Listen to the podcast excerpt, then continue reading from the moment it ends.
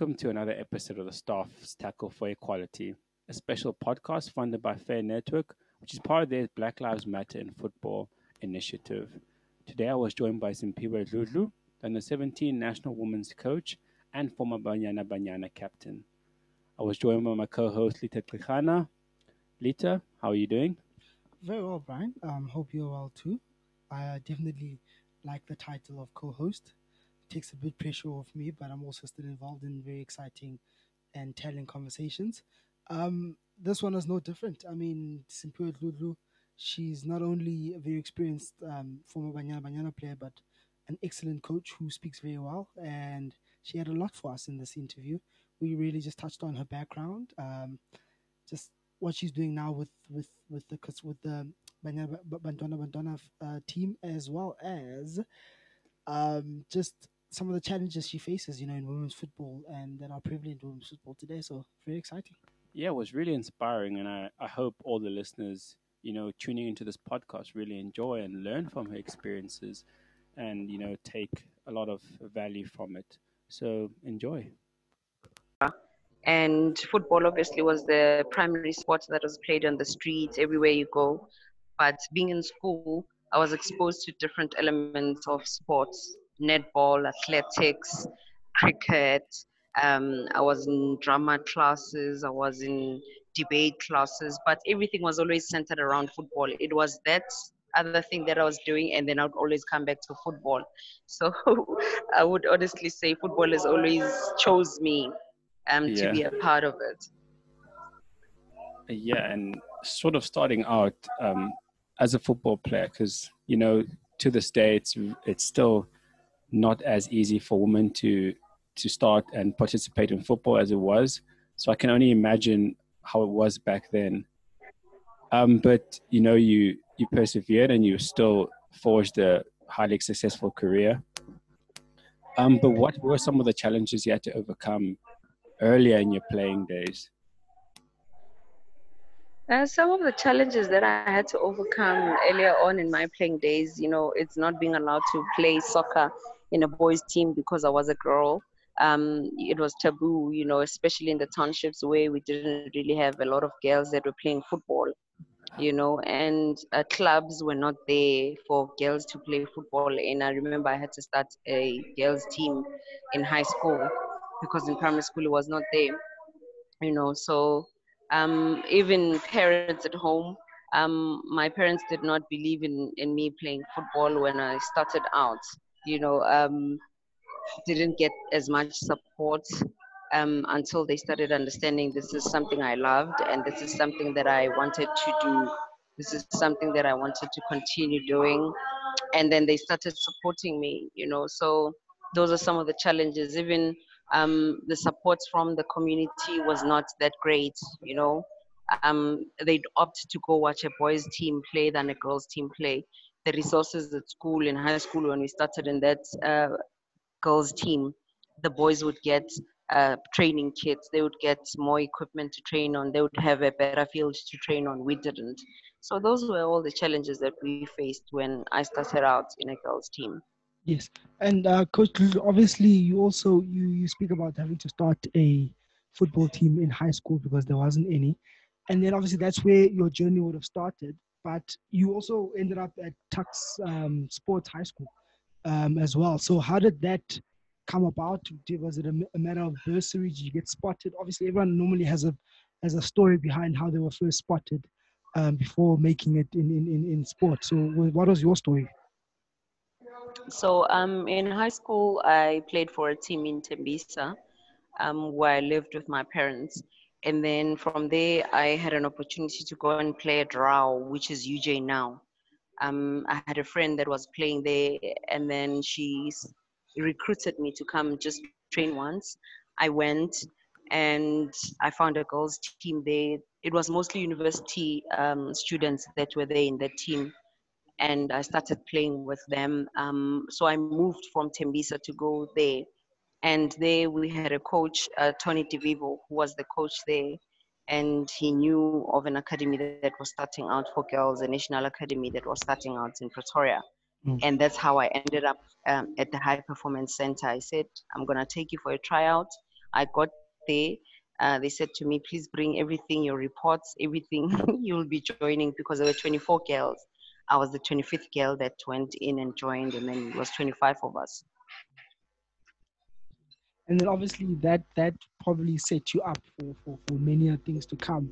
And just speak about obviously I, I'm not sure how much of a of, of sort of domestic experience you had uh, before appearing for the national team, but how did that come up? How how did you end up? You know, obviously going through all these academies and all these uh, high performance centers. How did you? Uh, how did the, the call up, the first call up, come about for for Banyana Banyana? Yeah, being being at the uh, academy, I still played for the club, uh, which was RAU, and then I moved from RAU. I still played for, I played for Sundowns, Mamelodi Sundowns, uh, which was based in Mamelodi then. Um, still based at the High Performance Center, and being there, obviously, it was the hub of uh, the national team, youth team. You know, so um, we got to play apprentice against Banyana. We got to play um, against the under 20s as well. But we formed more of the under 20 because there wasn't an under 17 team then. You know, so yeah, um, that's that's how it was mostly. And um, getting a call up to the under seven to the to the senior team was the first call up before even making it into the under 20 team. Um, and it, it was it was an incredible journey for me um, in 2006 when I started out and yeah, I can honestly say um, being able to to get a collab for Banyana Banyana was great for me. Um, I was first year at varsity, and you That's can just amazing, yeah. imagine. Um, yeah, it was amazing. Yeah, and you touch on the experience of your first call up, but there were 64 after that. Um, and to captain Banyana Banyana as well, sort of how much pride did that bring to you and I'm sure your family? Because it was uh, it's a highly storied career that you've had. Yeah, I mean, um, when I moved to the high performance center, my mom was very supportive of that.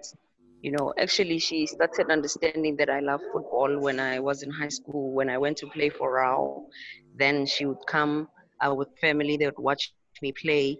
When I moved to the high performance center, she would come visit and see how everything was going. She was very supportive of that. Making it to Banyana was a dream come true. You know, um, for her to have a daughter that played football and played for the national team, really for the family, it was a, a big celebration for them. But for me personally, um, it was um, adding value to my community. It was adding value um, to my friends as well, the club that I played for, because um, that's what you'd want. I wanted to be hope, and I got an opportunity to give hope to my peers, to the younger ones as well that are coming before, after me as well, you know. So it was a really uh, dream come true for me. And to go on and play 63 times for the national team, having to captain the team at some point, you know, go to tournaments. Um, PT, we- I, I never got to qualify for the World Cup or the Olympics, but um, the strides that were made there and seeing the growth of women's football was incredible. I, I achieved so many things uh, with a pathway of playing football for Banyana Banyana, for under 20, being at the High Performance Center, and to where I am today. Yeah. And it's interesting because you kind of did a 360 and circled your way back to Tuks and the University of Pretoria. And you hear a lot of stories of, you know, former players, they're, you know, not sure about what they want to do after playing, after football. Some of them go into other businesses. Some of them want nothing to do with football. Um, was that always your goal, um, you know, at the latter end of your career? Because I know you obviously studied your sports science degree. Um, did you always have coaching in your mind? I've always had coaching in my mind, you know, um, because even playing on the field, um, it was it was just that to say, how do I become better? How do I um, see a future post playing? You know, and it, it was exactly that to say, um, I love the sport so much. but the coaches that uh, were able to be a part of me, coach me, um, how can I add value to the game post playing? You know, and I started dreaming about that. I started seeing um, a pathway, and I and and I wanted to to to add value as well. To say if I've had women coaches coaching me, um, and quality coaches, I want to be able to do the same thing, if not even better. You know, that's why I went into coaching and. I, I really researched, I found out, and I tried started to understand what it means to be a coach and what needs to happen, and the rest was history.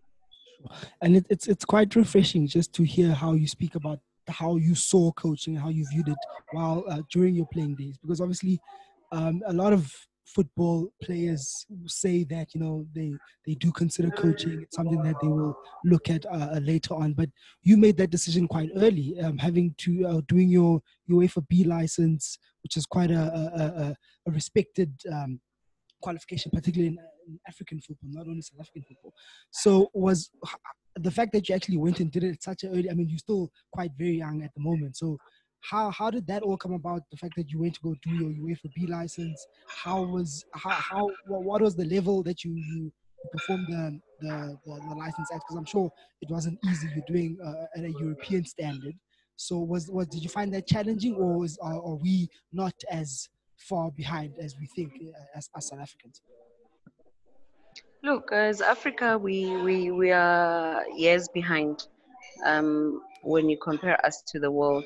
And all of that is because of the rate that we do things. We have an idea, mm. we know how it's done, but we are not applying ourselves enough and consistently so. So going to the Netherlands to get my UEFA B, it was not easy. Mm. But because um, of the coaching levels that I got in South Africa and the exposure of playing in the national team, I could understand. I, I was not falling behind, you know. Um, hence, I was able to pass and, and get my, my, my, my certificate as well. So um, it's just a different way of doing things. They are more advanced than we are. Um, and, and hence, that has helped me into my coaching style, into the way I'm a coach, the way I would research, the way I would do things as well. So, yeah, honestly speaking, um, being able to go and do my UEFA gave me the edge as well to say, how do I combine that with my African qualifications uh, to that of UEFA and make sure that I become the best coach I can possibly be. Sure. And you, you know, you mentioned the um, style and style of coaching. Obviously, during your your your your course and your, your coaching course, I'm sure you are asked to sort of starting to, to develop your own unique style and what you would do in certain situations. And just tell us about how you went about it. What was your approach in terms of developing the style that you, you do have? And can you just tell us a bit more about the style that you have? As a youth coach, it's really not that easy to say this is a style of sure. coaching that you have because it speaks to your personality. You have to adapt, you have to change, you have to find ways, you have to alter how you do things so that you can get the best out of the players. It's not about me, but I'm an adaptable coach. Obviously, there's principles and values that I follow, you know, and my values speak to um, consistency, they speak to hard work, they speak to uh, excellence, you know. So um, I, I can't really say I'm a, I have a certain style of coaching, but I'm very proactive. I like to motivate my team more than anything, either in doing or in showing or in just um, guiding you know but i demand more from players more than anything i believe in in hard work more than i believe in talent and if the two come together i'm a happy coach you know but yeah i'm still learning i'm still figuring myself out to see which best possible way can i influence the game and the players that i'm coaching you know um so yeah i adapt um i, I can say i'm an adaptive coach I adapt and mm. see what's required of me and then rise above that. Awesome. Awesome. Yeah. And as you've mentioned regarding your style and the difficulties of implementing that as an international coach, but besides that, is there any reference point you look to, any coaches that you mainly take um, philosophies or idea, ideas from? Um, with the different coaches that I've had as a player, I've looked at and seen how they do things. So I take a bit of this, a bit of that. I can be a my way or no way, my, the highway coach as well. I can be a very strict coach. I can be a very flexible coach. Um, you know, um, and some of the coaches that I've come across, they're very knowledgeable. So I take that and see how do I put it into my game as well. I need to do a lot of research, but there's coaches that are bookworms. I'm not so much of a bookworm. I'm more practical and see what relates to to to me and the players and the situation like i say if you need to adapt you need to be an expert at what you do definitely yeah. but i don't dwell too much on what i read i read for reference purposes to see how can it improve the way i coach or the situations i'm always faced with in terms of improving a team building a team and all of that you know i've had coaches that uh, shout a lot. Maybe I take a lot from those because I shout a lot. you know, I've, I've, had coaches. I've had coaches that um, are, are calm. Um, I still need to take more from those coaches because they're calm. They're able to think better and all of that. They, you know, as I grow older, maybe I'll get to that. but my personality is a very loud one, so and I don't take too much from different coaches that I've come across because then it will dilute who I am. I just take yeah. and see does this fit into who I am and into my philosophy, and then work from there. Yeah, and you know, Lita actually mentioned to me uh, off air the frameworks that you know have been put in place for women's football, and we both have worked in cricket for some time, and the infrastructure throughout the pipelines are really good in terms of bringing players through, giving them access to resources, facilities, and training. And there have been sort of recently a lot of initiatives and projects involving women's football.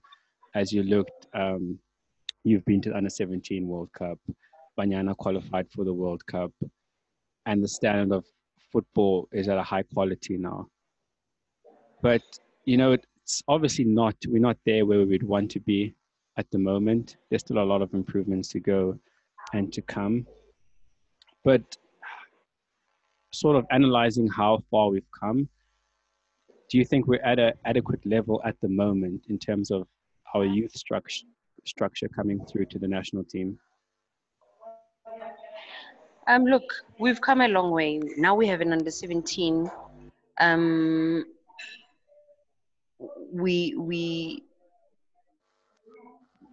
we we we are becoming a powerhouse in terms of youth level. Mm. But there's still a lot more that needs to be done in terms of resources, access of those resources, and consistently um, making sure those resources are available. You know, we still find teams where girls are not, uh, uh, they don't have training kits, they don't have equipment, they don't have a field, they don't have so many resources. You know, um, there's still some places where there's no uh, uh, women, um, a school league.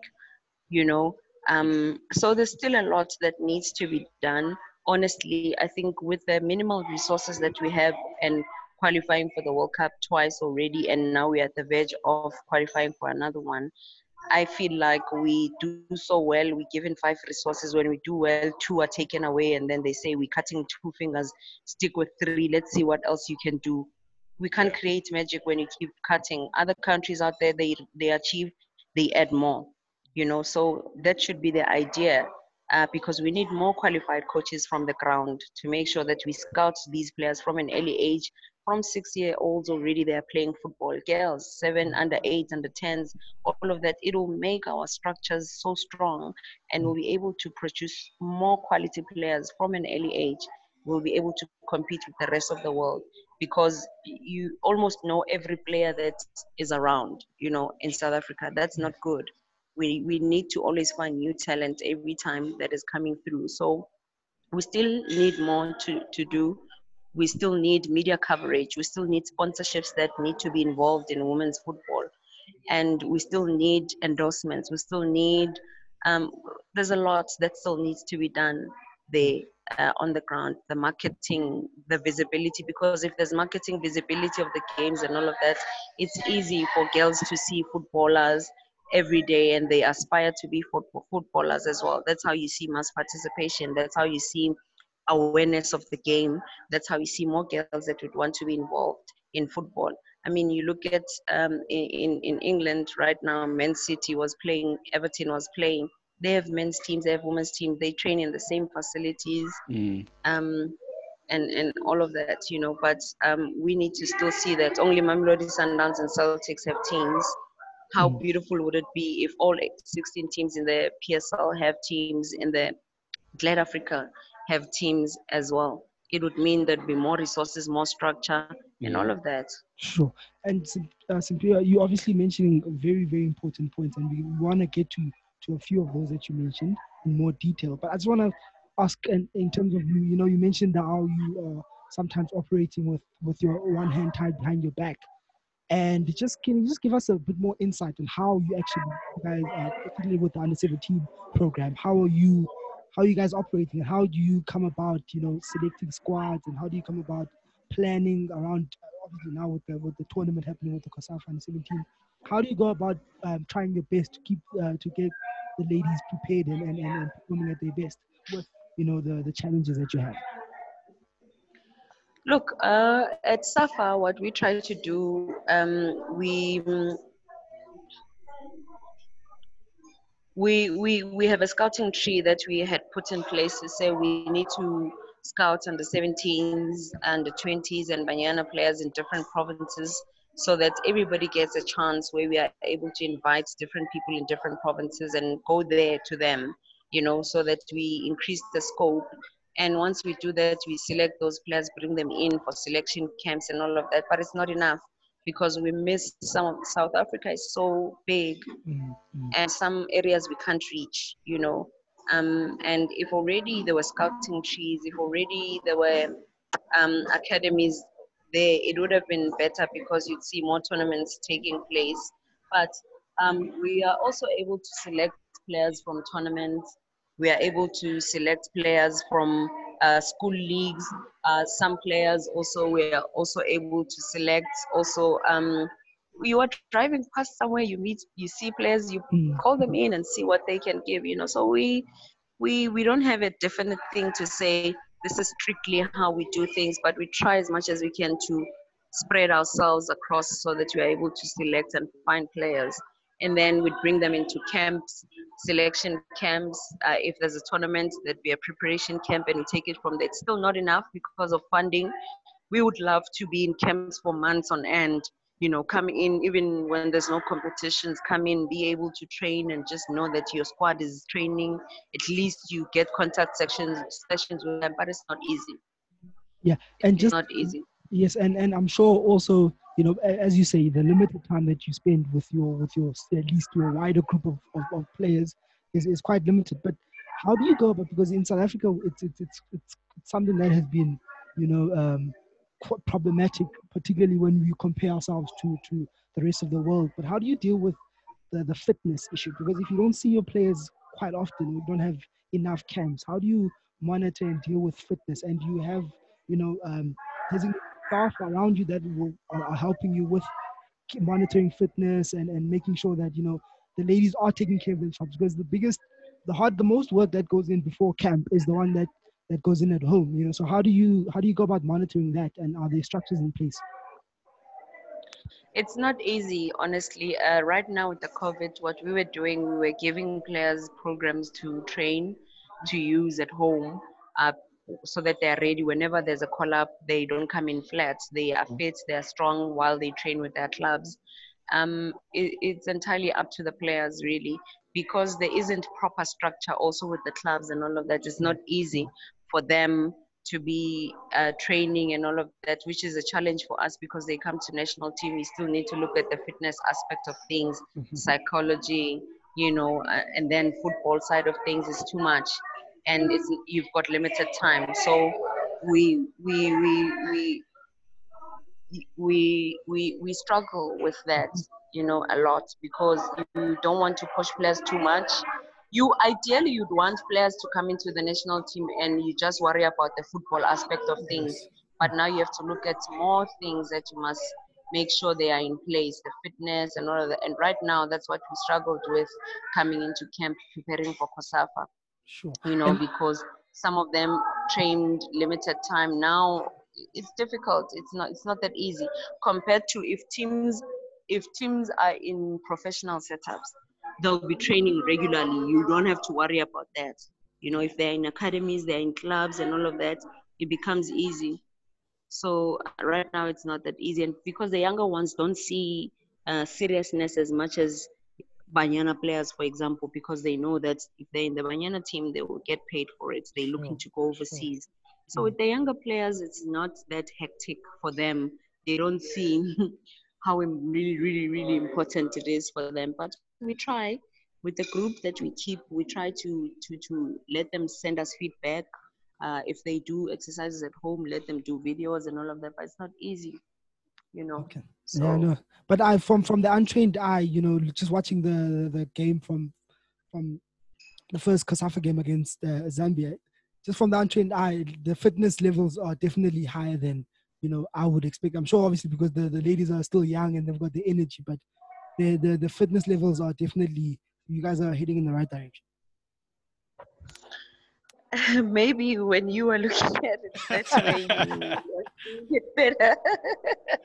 but uh, I'm Always looking at it and I wish, yeah, I wish we had more time. I wish I had a month with them first before uh, they could go and play a tournament and all of that, you know, because two weeks is not enough. For a person to be feeling fully fit, you need at least six weeks in camp with them or any setup. You need six weeks with them where you know you are taking care of the physical aspect of things, strength and conditioning. Then you are bringing in football and all of those things, you know. But they tried.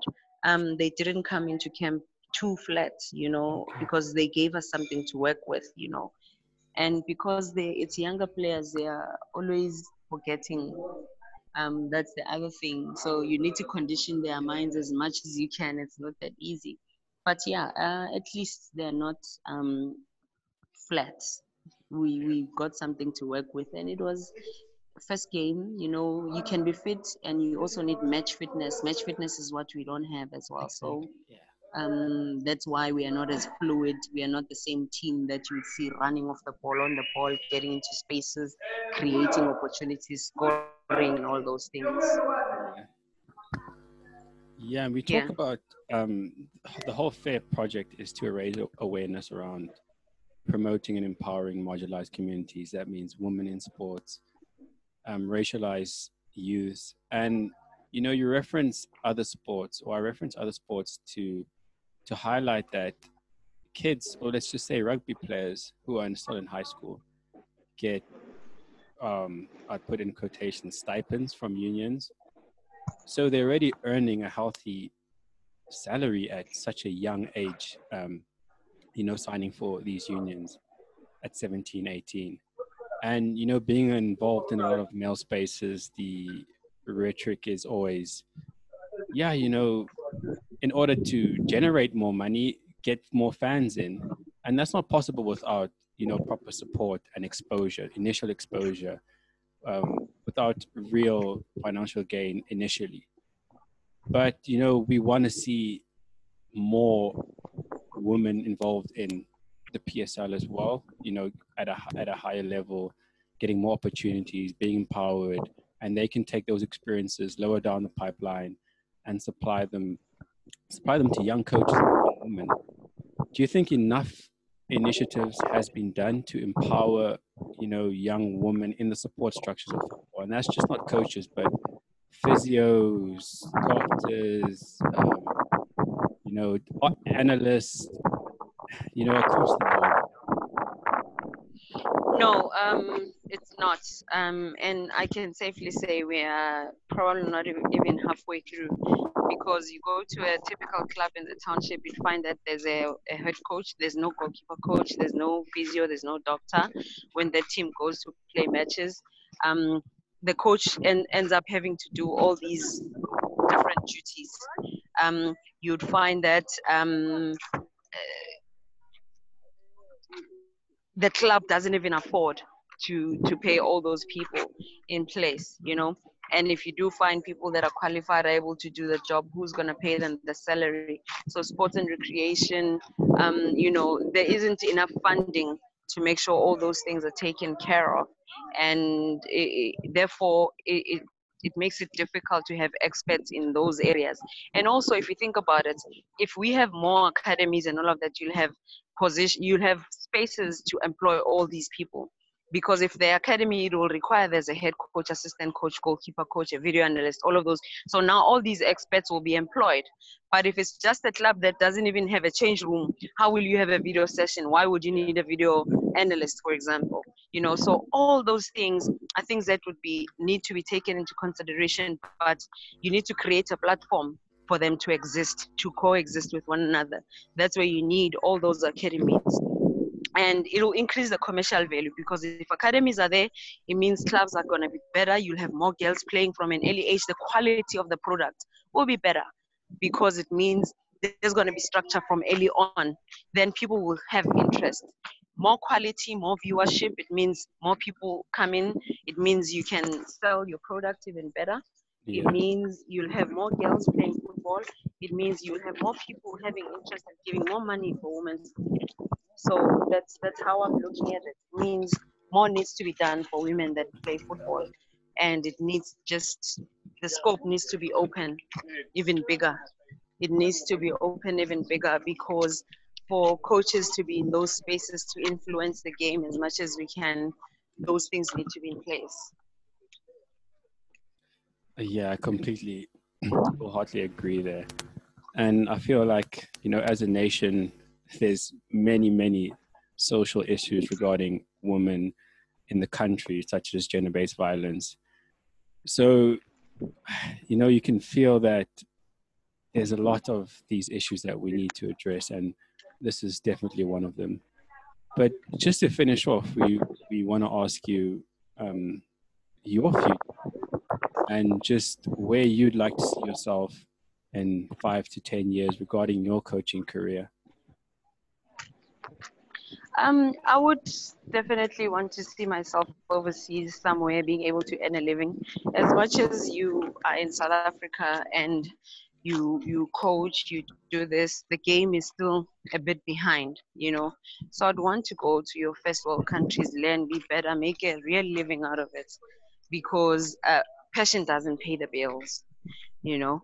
I'd, if I'm to come back and add experience and bring my expertise back to my shores and you know improve the game and add value definitely you know but mm-hmm. i i i'd want to see myself being overseas just like our players are going overseas getting contracts overseas i'd want to see myself um, do that get more qualifications um, and and and and set myself for for even better and more challenges you know so that um, i'd like to qualify for more world cups I'd love to win championships. I'd want to see myself sitting on a bench and it's UEFA Champions League for women, women's UEFA Champions League, you know. So I'm dreaming that far.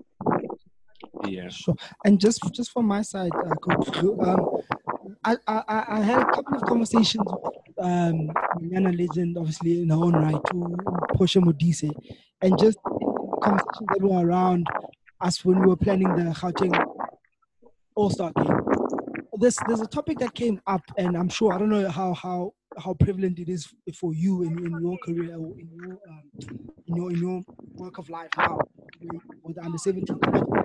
You know, with, with, when it comes to sexual orientation, and obviously there's this there's a lot of um, sort of uh, how can be generalization about women's football and um, um, women uh, female players, and I know definitely it's, it's not the truth across the board. Um, and obviously, it, it, also reflects society. But just in terms of sexual orientation and, and how you um, approach it as, as, as just a place, especially with the younger generation you're dealing with, how do you go about, you know, just addressing those situations? Because I'm sure there's been um, issues that have, have, arisen, you know, if, if there's any inappropriate um, relations between players or, etc. etc. It's always a very sensitive topic, obviously quite personal and it's quite uh, uh, um, it's quite taboo in, in, in society you know even today even though it's progressively getting better. But how do you approach those kind of sensitive topics? And obviously at a, at a role that you are you know basically in charge of of our, our nation's future you know in a way. So how do you go about dealing with such a sensitive issue? It's not a sensitive issue. the only thing is that people need to understand we are a diverse uh, uh, country Uh, the world is diverse in that sense. The world is diverse in that sense. The only issue is players understanding their role in the team. And my stand, standpoint has always been I'm coaching girls uh, be able to tuck in their shirts, comb their hair, bath, smell nice, brush your teeth, give me a smile. How you cut your hair, how you comb your hair, uh, the only how in combing your hair is it needs to be neat. Sure. That's a standpoint for me. Mm. Anything else, um, who am I?